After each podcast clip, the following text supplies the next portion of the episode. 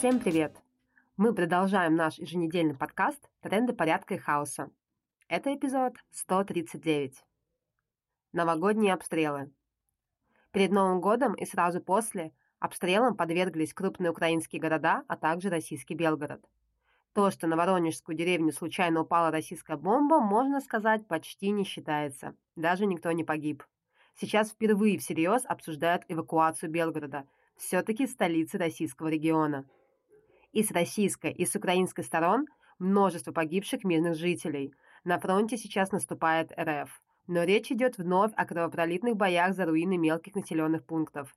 Поразительно, с каким самозабвением и украинские, и российские власти превращают земли, которые они якобы освобождают друг от друга, в непригодную для жизни апокалиптическую пустыню.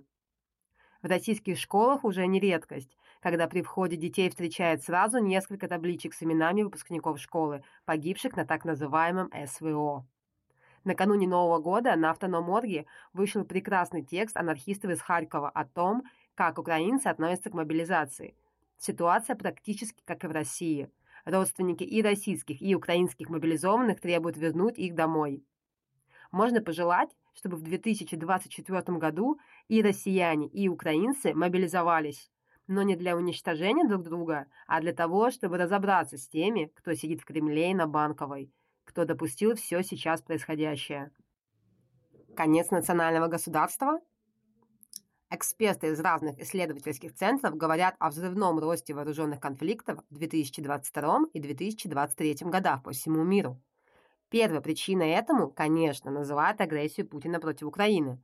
На стороне Украины симпатии очень многих стран именно потому, что в случае победы Путина эта история легитимизирует попытки разрешения территориальных споров силой оружия. Но, возможно, причина также и в кризисе национальных государств. Современная система национальных государств стала складываться в семнадцатом-восемнадцатом веках. На фоне ослабления власти монархов и влияния церкви людям стали навязывать самоидентификацию с определенной территорией, а не с верой или подданством монарху. В начале двадцать первого века человек все меньше привязан к территориям. Любая яркая культурная тенденция, идеология чаще всего затрагивает людей разных стран. Все больше интернациональных браков. Все чаще распространяется удаленная работа, когда твой работодатель живет в том числе в другой стране. Попытки ввести в интернете национальные сегменты с разными порядками все менее эффективны.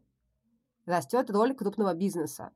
Илон Маск по влиянию сравним со многими главами государств. Кризис из-за Хусита в Красном море во многом завязан на решении Майерск, одного из лидеров контейнерных перевозок в мире. Насколько они будут уверены в безопасности своих судов? ИГИЛ, че вэ ка Вагнер, латиноамериканские наркокартели.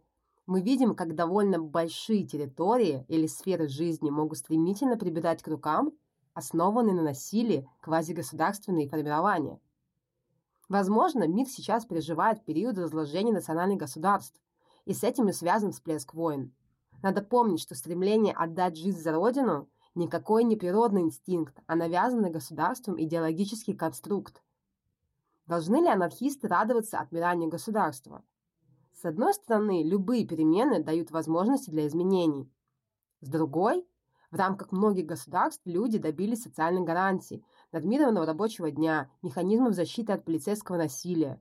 Структуры, приходящие на смену государствам, зачастую предчёткивают все это.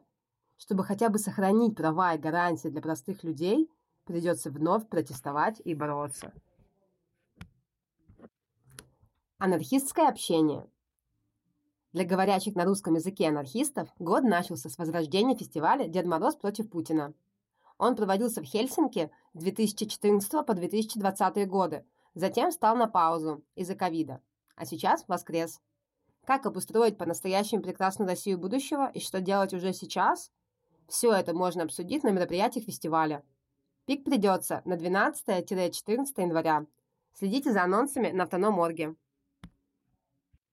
Как часть нашего краундфандинга для развития нашего сайта, соцсетей и агитации, «Автономное действие» выпустило настольную игру Revolutionary Memory. Заказать ее можно и в России, и за ее пределами. Ссылка в описании. Ну вот и все на сегодня. Напоминаем, что в трендах порядка и хаоса участники «Автономного действия» и другие авторы дают анархистские оценки текущим событиям.